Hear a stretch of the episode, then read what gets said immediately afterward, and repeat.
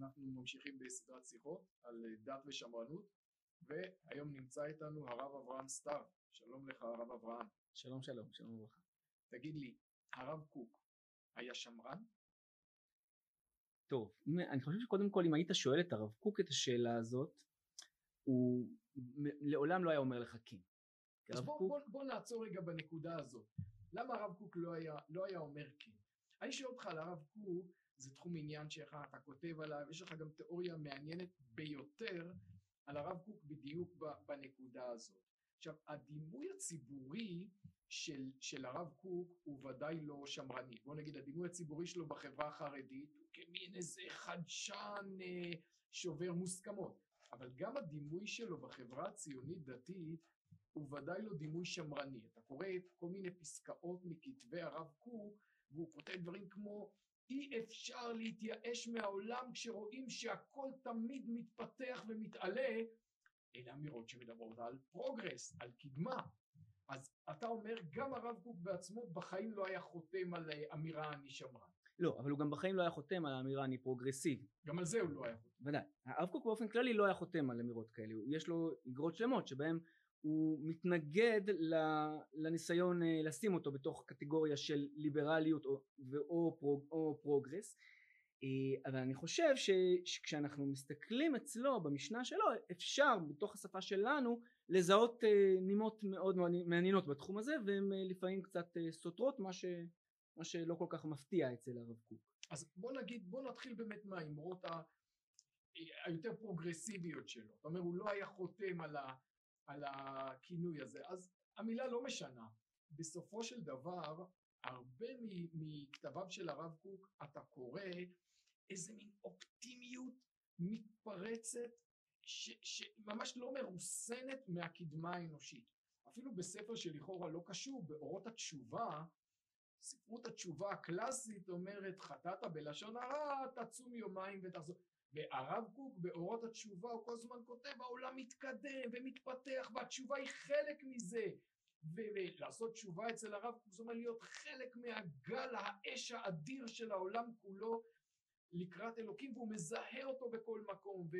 ולצד זאת גם בתקופה שהוא כותב את הדברים האלה בסופו של דבר ממשיך להתלבש כמו רב ליטאי קלאסי עם הלבוש השמרני הזה הוא ממשיך לכתוב תשובות הלכתיות בהתנהלות שלו אתה לא מוצא איזה פריצת גבולות והכרה בעידן חדש. כן, אז קודם כל התשובה אצל הרב קוק זה לא ספר שלכאורה לא קשור אלא זה ספר שהוא לב העניין אנחנו מכירים את האיגרת הזאת שמודפסת בפתיחה של אורות התשובה במהדורות החדשות שאי אפשר לחדש שאם יבוא אדם לחדש איזה דבר בענייני התשובה ולא ואל דברת הקץ המגולה לא יביט וכדומה אז הוא לא יוכל לחדש שום דבר לאמיתה של תורת אמת. כלומר שהרב קוק מבין שהמושג התשובה כל כולו נעוץ בזה שאנחנו מבין, רואים את דברת הקץ המגולה בעולם שלנו שאנחנו מאמינים באיזה כוח מאוד מאוד חזק שיש בעולם שכל הזמן אה, מוביל אותו להתפתחות מוביל אותו לאיזה משהו מקום טוב יותר ומצד שני אתה צודק מאוד שלאורך כל הדרך הזאת הוא יושב וכותב הלכה ולומד הלכה. אני חושב שבשלב הזה שבו האיגרת הזאת נכתבה ובשלב משמעותי בחיים של הרב קוק הוא עשה את זה מתוך מקום של מתח מאוד מאוד גדול. כלומר והוא כותב על זה. הוא כותב ש, שלפעמים כל העיסוק הזה בפרטי, בפרטים ההלכותיים מאחירים מאוד את רוחי השואף לגדולות ולקללות. כלומר אה, קללות עם כף כמובן כלומר אה, הרב קוק נמצא בשלב מסוים בחייו במתח מאוד חזק בין העולם ההלכתי השמרני שלפעמים תמיד יש בשמרנות ההלכתית משהו מאוד חשדני כלפי המציאות מאוד מאוד צריך להגביל אותה כל הזמן לא לתת לכל מיני ניצנים של דברים להתחיל להתפתח מול החוויה האישית הפנימית שלו שהעולם הוא מלא מלא באיזה אור שכל הזמן רק, רק רוצה שייתנו לו להתפרץ ולמה הוא לא הביא את זה לידי ביטוי בפסיקה שלו? כי בסופו של דבר הרב קוק כותב על תורת ארץ ישראל דברים שהם לפעמים רדיקליים על מידת החידוש שבה ובסוף כשאתה בוחן את הפסיקה שלו עצמו אמנם יש הטוענים שאתה יכול למצוא בה ניצנים של, של תורת ישראל כתב זה פרופסור רוזנק דברים יפים אבל בעצם אתה לא רואה הבדל עצום בין הסגנון והמסקנות ההלכתיים של הרב קוק לבין הנציב למשל. אותו סוג של, של כתיבה. למה, למה הוא השאיר את זה כ, כמתח תיאורטי? למה הוא לא נתן לכל הגעש והשר והפרץ האלה לפרוץ לעולם ההלכתי שלו? אני חושב שהרב קוק היה מאוד מאוד אה, אה, מסוגל ועודד אפילו לחיים של, של מתח, חיים שיש בהם שני מישורים, חיים שיש בהם אה, מצד אחד מישור הלכתי חוקי שמאוד קשור הוא קושר את זה לעולם החברתי שהוא עוד לא לגמרי שם שהחברה עוד לא מסוגלת לגמרי להכיל את כל הרעיונות האוטופיים שלו ומצד שני לחיות, לחיות חיים ש, שמסתכלים על העולם ורואים איזה פנים שכל הזמן מתפרץ והוא הבין שאנחנו, שאנחנו נועדנו לחיים של, לחיים של מתח לחיים שבהם יש שני מישורים יש את מה ש... את מה שקורה בפנים ואת חוסר היכולת אה, להביא אותו לידי אה, ביטוי עד הסוף בגלל חששות חיצוניים יותר. לא שוב, בשלב מסוים בחייו, לא כך הוא חי. לא מוזר שאתה אומר על הרב קוק ש... שהוא קורא לחיים של מתח, הרי הרב קוק היה החסיד הגדול של הרמוניה. הוא יצא נגד חיים של מתח, הוא כל פעם אה, חותר לאחדות שלמה ולא למתחים. חושב שיש הבדל בין המתח הקוקיסטי נאמר לבין הסולובייצ'יקאי או משהו כזה אה, כשהמתח של הרב קוק הוא בהקשר הזה בעצמו חלק מההרמוניה כלומר החוויה של המתח אצל הרב קוק היא לא בהכרח חוויה של מתח אה, מייסר שאנחנו מתקשים לחיות מולו אלא חוויה שהיא כשלעצמה עצם המקום הזה שבו העולם שואף העולם כל הזמן הקדוש ברוך הוא גם לפי התיאולוגיה של הרב, שהרב קוק מאמץ מהמקובלים אמ, הוא הקדוש ברוך הוא בעצמו חי בסוג של כביכול מתח של ההשתלמות האינסופית. כלומר החוויה הזאת שבה העולם נמצא במקום שהוא כל הזמן מנסה להיות יותר טוב ויש משהו שעוצר אותו עצם החוויה הזאת היא חוויה מענגת חוויה הרמונית של שאיפה אל ששם אה, אה, אצל רב נחמן מברסלב זה שהרב קוק הושפע ממנו הרבה זה האיה מקום כבודו שהמקום הכבוד של הקדוש ברוך הוא נמצא בעצם האיה החיפוש השאיפה אני חושב שהרב קוק ראה בעצם החוויה הזאת חוויה הרמונית. אתה באמת חושב שהרב קוק הושפע הרבה מרב נחמן בנקודה הזאת? אנחנו יש לנו עדויות של בנו שליקוטי מוהר"ן לא, לא זז מעל שולחנו כמובן שהוא לא הוא לא אה, המליץ עליו כספר לימוד אה, לצעירים אבל אבל במובנים רבים הרב קוק הושפע מה, מהתורות החסידיות וביניהן אלו של אנחנו. אתה כל הזמן מדגיש שכל זה נכון לתקופה מסוימת בחייו של הרב קוק, למה אתה מתכוון? כן, אז אצל הרב קוק אה, אפשר לחלק את החיים שלו אני חושב באופן, אה, בצורה גסה לשלוש תקופות כשיש הרבה מאוד נכתב והרבה מאוד נאמר על, אה, על, על חלוקה אחת, על החלוקה הראשונה, הרב קוק עד תרס"ד הוא חי בכל מיני עיירות באירופה ו, אה, ושם הוא מייצר תורה אחת תורה שכבר יש בה ניצנים של הרב קוק אפשר לראות אותם, אותם שם אבל היא עדיין ב, ב, בסגנון בשפה וגם בעולם מושגים של הישיבות בוולוז'ין שבהם אה, שבהם הוא למד וגדל. ואז בתרס"ד הרב קוק עולה ליפו ויש את אה, מה ש... קרא, כינה אה, אה, ראובן גרבר בספר שלו מהפכת ההארה אז פתאום אה, התורות שלו הופכות להיות אחרות לגמרי והוא פתאום מסתכל על, על, על העולם, על העולם החלוצי פה בארץ, על העולם של תורת ארץ ישראל כאיזה גאולה מאוד גדולה והתפתחות מאוד גדולה. וזו מהפכה אחת מאוד חשובה ש, של הרב קוק. ואז ורוב התורות, אני חושב רוב התורות ש, שהזכרנו, שרמזנו אליהם פה, הם מן התקופה הזאת שבה יש איזו הערה מאוד גדולה אצל הרב קוק, מצד שני גם שקיעה מאוד גדולה בכתיבת בירור הלכה, כלומר יש איזה מתח מאוד גדול בין אור של תורת ארץ ישראל לבין הפחד מאיפה יכולה, לאיפה היא יכולה לקחת אותנו, שדווקא מוביל אותו בחזרה אל ההלכה. ואז בתרע"ד ב-1914 הרב קוק אה, יוצא לשוויץ ולאיזה ועידה ונתקע שם בגלל מלחמת העולם השנייה ובמשך הראשונה. אה, הראשונה כמובן. ובמשך אה, אה, חמש, חמש שנים הוא נתקע שם בשוויץ אחר כך בלונדון והוא נחשף לכל אימי המלחמה. ובשנים הללו הוא מתחיל פתאום לכתוב אחרת. והוא מתחיל לכתוב על זה שנחתם עוון שופכי הדמים ושכל התרבות האירופית שהוא ראה בה ניצנים של זריחת השכינה והגאולה פתאום הוא מסתכל עליה בצורה מאוד מאוד אחרת והוא uh, קורא לפרק את כל מוסדות התרבות הללו ולחזור פנימה אל התרבות המקורית הישראלית שלנו uh, ואז פתאום מופיע אצלו גם משהו שאני לא יודע אם הייתי מכנה אותו שמרנות אבל הוא רתיעה מאוד מאוד מאוד גדולה מהפרוגרסיביות מהרוח הזאת שאפשר היה למצוא אצלו בכתבים של, של תרס"ד. מאוד מעניין, כלומר אתה יכול לתארך את הנימות השונות האלה בכתבי הרב קוק ולהגיד זה לפני המלחמה זה אחריה? קודם כל כשאני קורא פסקה של הרב קוק אה, ש... שמתייחסת באיזושהי צורה ל... ל... למרחב הרעיוני הזה אז כמעט תמיד אני יכול קודם כל ברמה האישית אחרי שעברתי בערך על, על, על רוב הכתבים הגלויים של הרב קוק ב... אה, וחיפשתי את פסקאות האלה אני יכול לומר מיד לאיפה היא מתוארכת. כלומר, ואז בעין היה יש קטעים שהרב קוק כותב ממש היה יכול להיות תרגום של אדמונד ברק. אתה אומר הוא לא היה קורא לעצמו אולי שמרן? יש פסקאות של הרב קוק בעין היה שהוא אומר נגד מהפכות שהורסות את הסדרים וצריך לבטוח בכוח השם הממליך מלכים ולתת לחיי החברה לעשות את מהלכם בהתקדמות ובאיטיות ובזהירות מתוך התבונה שיש בהם, הסדרים שיש בהם. ממש אפשר להביא את זה בקורס יסוד לשמרנות, אני לפעמים אפילו, אפילו עושה את זה. אתה אומר, זה הרב קוק של פוסט מלחמת העולם הראשון. אז פה, אז, פה, אז פה צריך לעשות איזה דיוק, איזה ככה, אולי, אולי מבט לאחור, וקצת לדייק יותר את השמר... מה, מהי שמרנות בכלל, אבל בעיקר מהי שמרנות אצל, או, או מה שאנחנו עכשיו מכנים אותו שמרנות, אה, אצל הרב קוק, אולי נדייק יותר מאיפה, מאיזה מקום הוא מתנגד אל הפרוגרסיבי. והפסקאות שאתה מדבר עליהן תוכן היה הן דווקא פסקאות שיכולות להימצא גם בשלבים המוקדמים ואני אסביר. אה, הרב קוק התנגד למהפכניות מעשית גם בשלבים אה, גם בשלבים המוקדמים של ההגות שלו.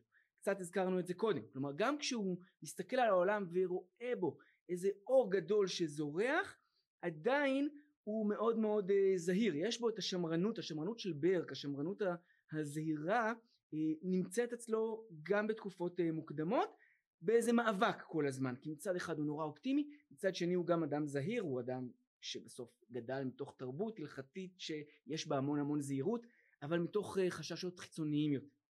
בשלבים מאוחרים שלבים שאחרי מלחמת העולם אנחנו כבר מוצאים לא רק זהירות של שאומרת בואו לא נפרק עכשיו הכל כי אנחנו לא יודעים לאיפה זה ילך אז בואו נלך לאט לאט אלא איזו שמרנות, איזו, שוב פה שמרנות, המונח שמרנות אולי לא מדויק, אה, אה, אני, אני, אני מתלבט, התלבטתי כל הזמן לאורך הנסיעה לפה מה, מה, מה תהיה המילה שאני אבחר, אני לא רוצה לומר את המילה פוסט מודרניזם כי היא תהיה מילה קצת הפוכה למה שאני, שאנחנו מדברים עליו פה אבל, אבל במובן מסוים זו התנגדות לה, להתמכרות, לפ...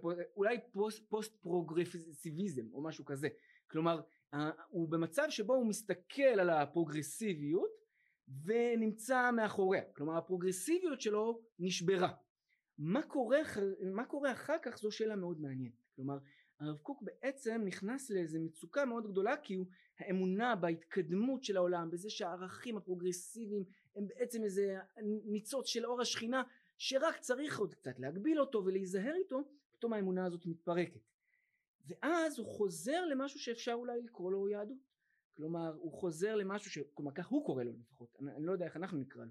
הוא חוזר למקום שבו הוא אומר אנחנו לא מסתכלים על כל הערכים של הקדמה אלא אנחנו צריכים לחזור פנימה.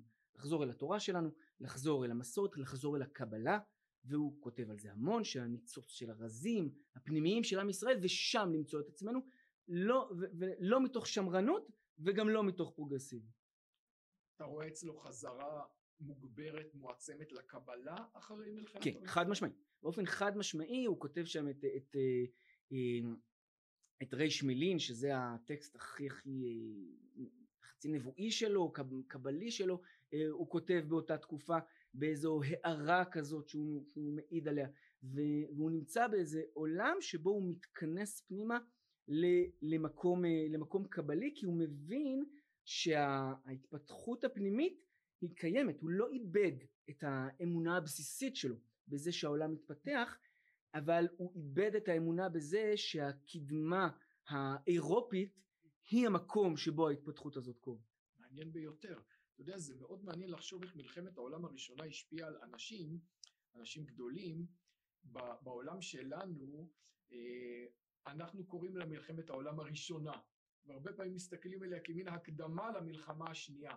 תיכנס לכל חנות ספרים, תראה מדף שלם של ספרים על מלחמת העולם השנייה, ובישראל אין כל כך מודעות למלחמת העולם הראשונה. זאת הייתה מלחמה איומה ונוראה, אז כמובן לא קראו לה הראשונה, אף אחד לא העלה על דעתו שתהיה שנייה, קראו לה המלחמה הגדולה, ככה הרב קוק מזכיר אותה, והיא ודאי טלטלה והשפיעה ושינתה את החיים של כל אדם שהיה בכלל מעורב בה וקרוב לסביבה הזאת.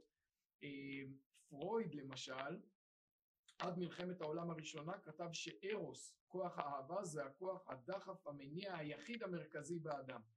ובמלחמת העולם הראשונה הוא ראה שפשוט ההסבר הזה לא מספק והוסיף למערך הכוחות שבאדם את תנטוס, רגש המוות, יצר המוות, לצד יצר האהבה ככוח מניע ראשוני בבני אדם, הוא אמר אחרת אני לא מבין מה קורה פה. ו... אבל אם אתה מסתכל באופן כללי לאיזה כיוון מלחמת העולם הראשונה לקחה את התרבות האירופית, הייתי אומר שזה בדרך כלל לא לכיוון שמרני, זה לכיוון יותר פרוגרסיבי. קורא את זה גם בידיעות ספרותיות, כמו אצל סטפן צוויג, יש לו ספר נפלא, העולם עד אתמול. הוא אומר, אחרי מלחמת העולם הראשונה, הורידו את המחיצות בין נשים לגברים בכל הבריכות בווינה.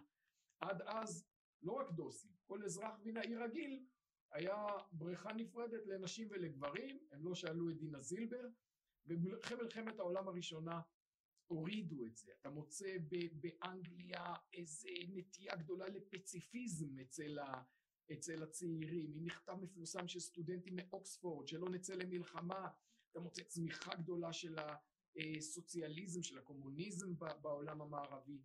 אתה אומר שהרב קוק הושפע מהמלחמה בכיוון, בכיוון הפוך. הוא אמר, אני לא רואה את המלחמה הזאת ככישלון של הכוחות השמרניים או כוחות הימין באירופה. אני רואה את זה כקריסה של התרבות האירופית כולה כמכלול.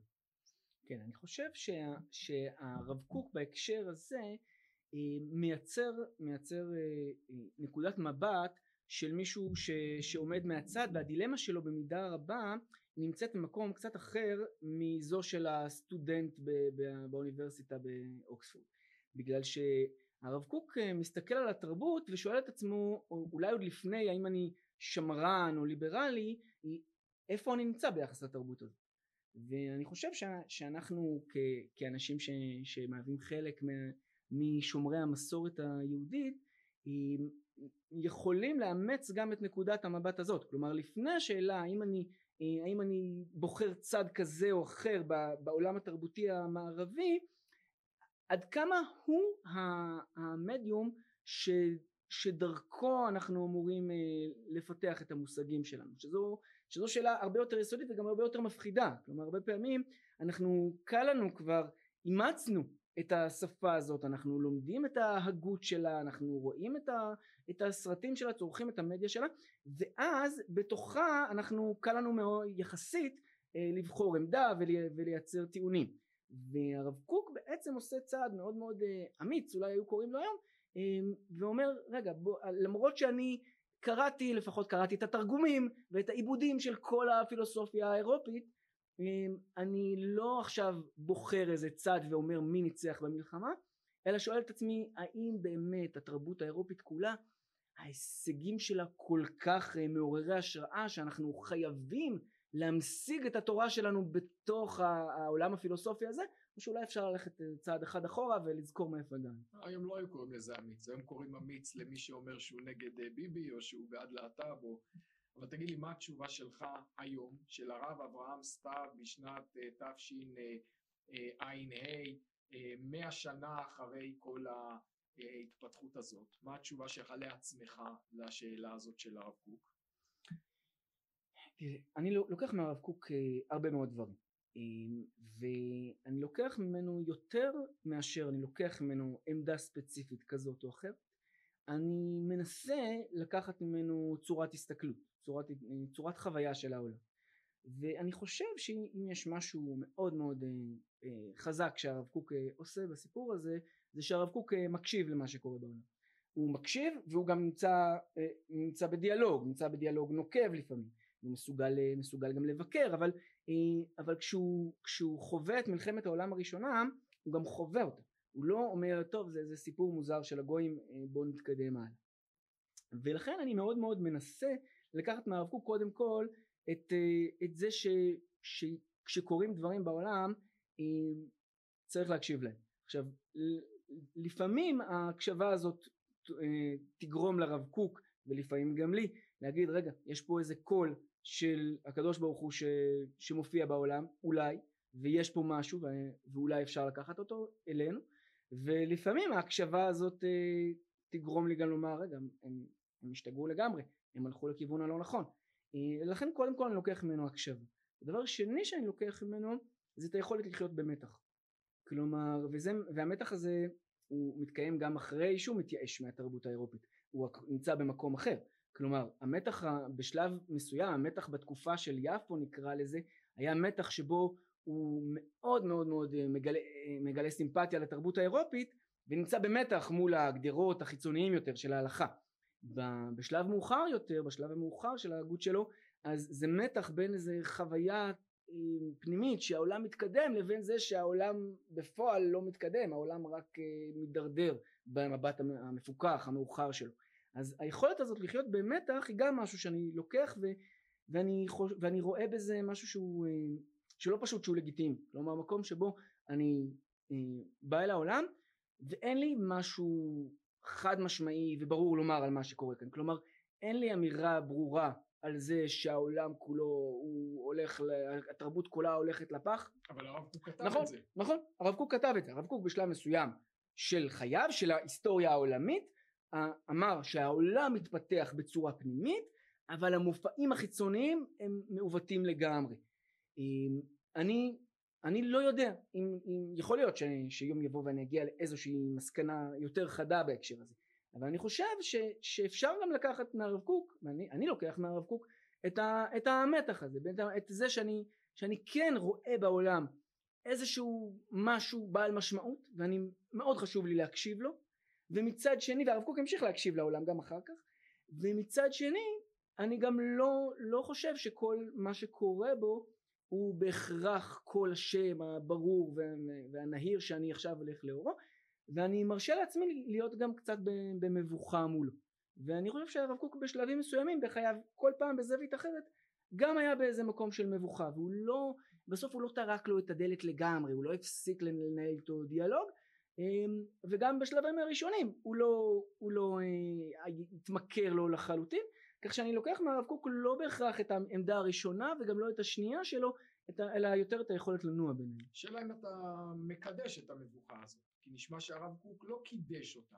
יש כזה ז'אנר פשוט של חשיבה וכתיבה בישראל, של אנשים שאוהבים לצטט את יהודה עמיחי, המקום שאנחנו צודקים הוא רמוס וקשה כמו חצר, וצריך להיות, כן, וצריך להיות יותר ספקנים ויותר נבוכים. אנשים שמצטטים את זה בדרך כלל אומרים את זה על אמונות נחרצות של אנשים אחרים, לא של עצמם. הם יכולים בערב לעמוד מול בית ראש הממשלה ולצרוח צרחות אימים. המקום שבו אתם צודקים הם בדרך כלל אומרים הוא עמוס וקשה כמו חצר לעצמם הם בדרך כלל אה, מפרגנים ביטחון עצמי גמור בעמדותיהם בכל אופן אני לא מוצא אצל הרב קוק איזה מין האדרה של המבוכה הזאת. לכל היותר זה אה, מצב ביניים מדאיב שהוא מנסה להיחלץ ממנו וכן לגבש עמדה על העולם. קודם כל זו שאלה טובה. הוא לא מהאו"ם בשום שלב. לא הוא לא מהאו"ם אבל הוא כן קרוע. הוא מדבר על זה שנשמתו קרועה בכל מיני בכל מיני הקשרים. כלומר הרב קוק והרב קוק מתעד את זה. עכשיו זו שאלה תמיד מה, מה עושים כשיש לך יומן אישי של אדם ועד כמה היומנים של הרב קוק הם אה, אישיים אחרי הכל בסוף הוא פרסם אותם חלק ברצונו חלק לא ברצונו אבל אה, אבל הרב קוק מתעד את החוויה שלו כמישהו שנמצא בקרע שעצם התיעוד הזה בעיניי הוא משמעותי. עכשיו האם הקרע הזה הוא, הוא התכלית? אני לא חושב אבל האם הקרע הזה הוא מקום, מקום טוב להיות בו בדרך ו, והוא עדיף לפעמים על הכרעה חד משמעית למקום אחד יכול להיות שכן. זו, זה, זו נקודה ראשונה.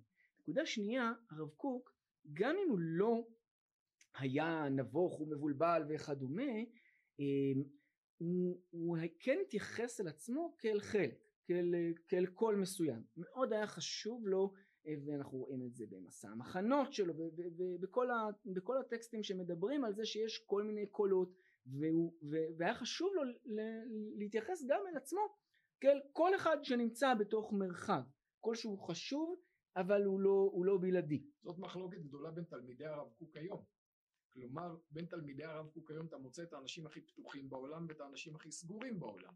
האנשים הכי פתוחים בעולם אומרים הרב קוק אמר אני כל אחד צריך להקשיב לקולות אחרים וצד אחר של תלמידי הרב קוק אומרים הרב קוק אמר צריך להקשיב לכל הקולות הקשיב לכולם זיקק אותם והקול שלו הוא כבר המסקנה ההרמונית שכוללת את כולם לא צריך לשמוע אף אחד אחר אתה, אתה אומר חד משמעית שהרב קוק ראה את עצמו ככל אחד, לא כמין כינוס הרמוני שכבר סינתזה של כל הדברים המוצלחים בעולם. גם אם, גם אם הרב קוק ראה את עצמו כ, כקול שמנסה לייצר סינתזה, ודאי שהוא ניסה לייצר אותה, אבל אה, בסופו של דבר הסינתזה הזאת הייתה, אם בכלל, סינתזה זמנית. כלומר, יכול להיות שבאיזושהי נקודה ב- לפני בערך מאה שנה הרב קוק הגיע לאיזשהו איזון אבל אחר כך האיזון הזה הולך, ו, הולך ומתפצל והולך, ו, והולך ומתגוון. ואני חושב שגם אם הרב קוק היה, היה חושב שהוא מייצר סינתזה הוא לא היה חושב שזו הנקודה הסופית שהגאולה הגיעה.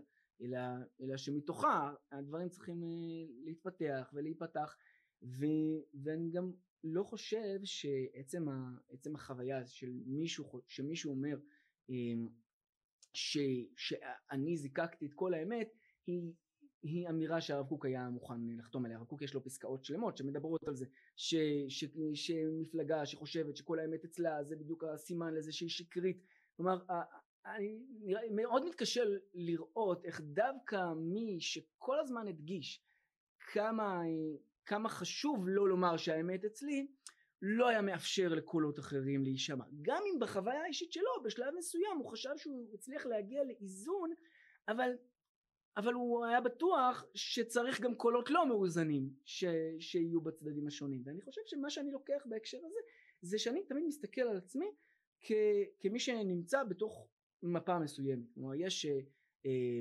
איזה קליפ אה, מאוד, אה, מאוד ויראלי של רב מרבני הגוש שנקרא אל תקרא לי ליברלי ש... ויראלי בגבולות ה... בגבולות הטעם הטוב, בגבולות הסביר של, של, של רבנים, של רבנים אה, מישיבת הגוש.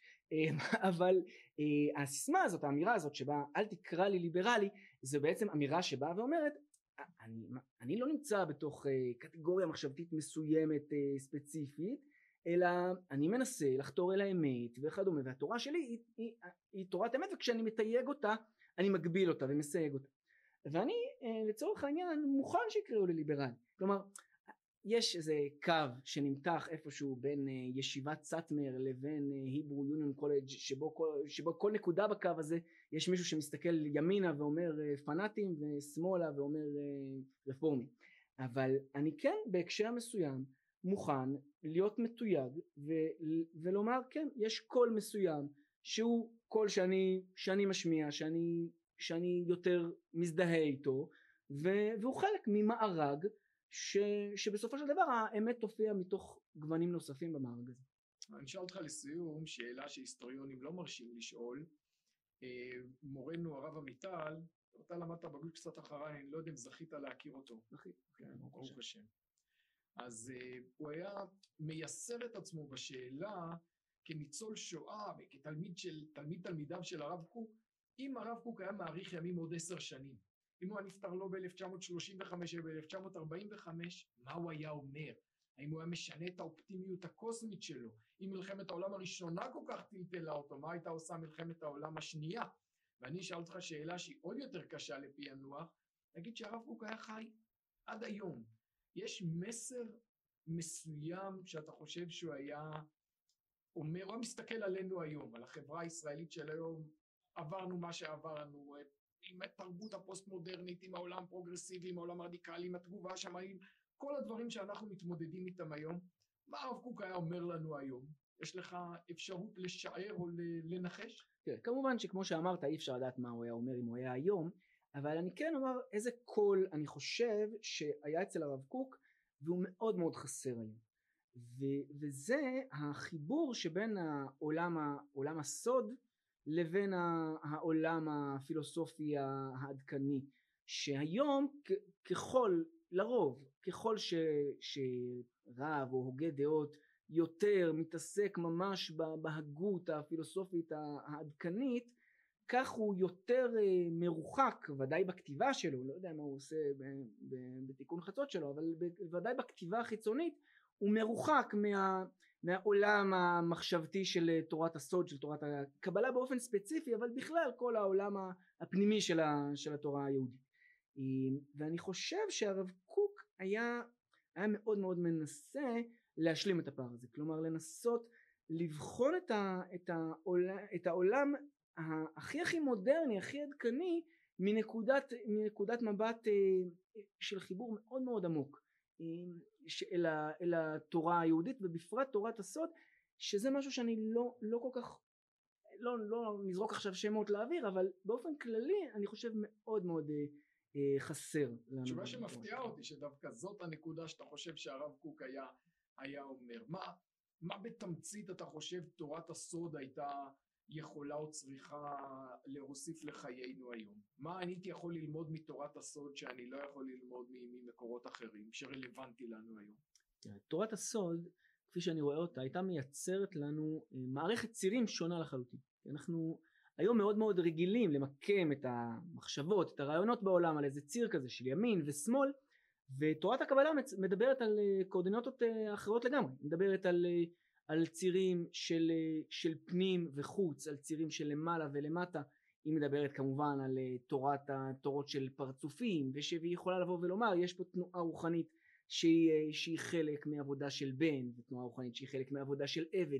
והיא פתאום מייצרת עולם הרבה הרבה יותר עשיר, הרבה הרבה יותר מורכב ועמוק שבתוכו אפשר למקם כל מיני, כל מיני רעיונות. כך שהיא לא הייתה מנסחת אולי אה, פילוסופיה אחת ברורה מוגדרת אבל היא הייתה נותנת אה, הקשר הרבה יותר עמוק הרבה יותר עשיר לכל הוויכוחים הרעיוניים שאנחנו אה, נמצאים בהם היום. טוב אתה יודע אה, בסוף המאה ה-19 בתחילת המאה ה-20 אנשים כתבו על הקבלה שזה פחות או יותר איזה ענתיקה, תורה שעבר זמנה והיום אפשר להסתכל עליה מבחוץ וראינו אחר כך איזה רנסאנס של היחס לקבלה, אולי כפי שאתה אומר, נראה שוב רנסאנס של תורת הסוד גם, גם בימינו, ועד אז תודה לך הרב אברהם. תודה רבה, כל טוב. להתראות.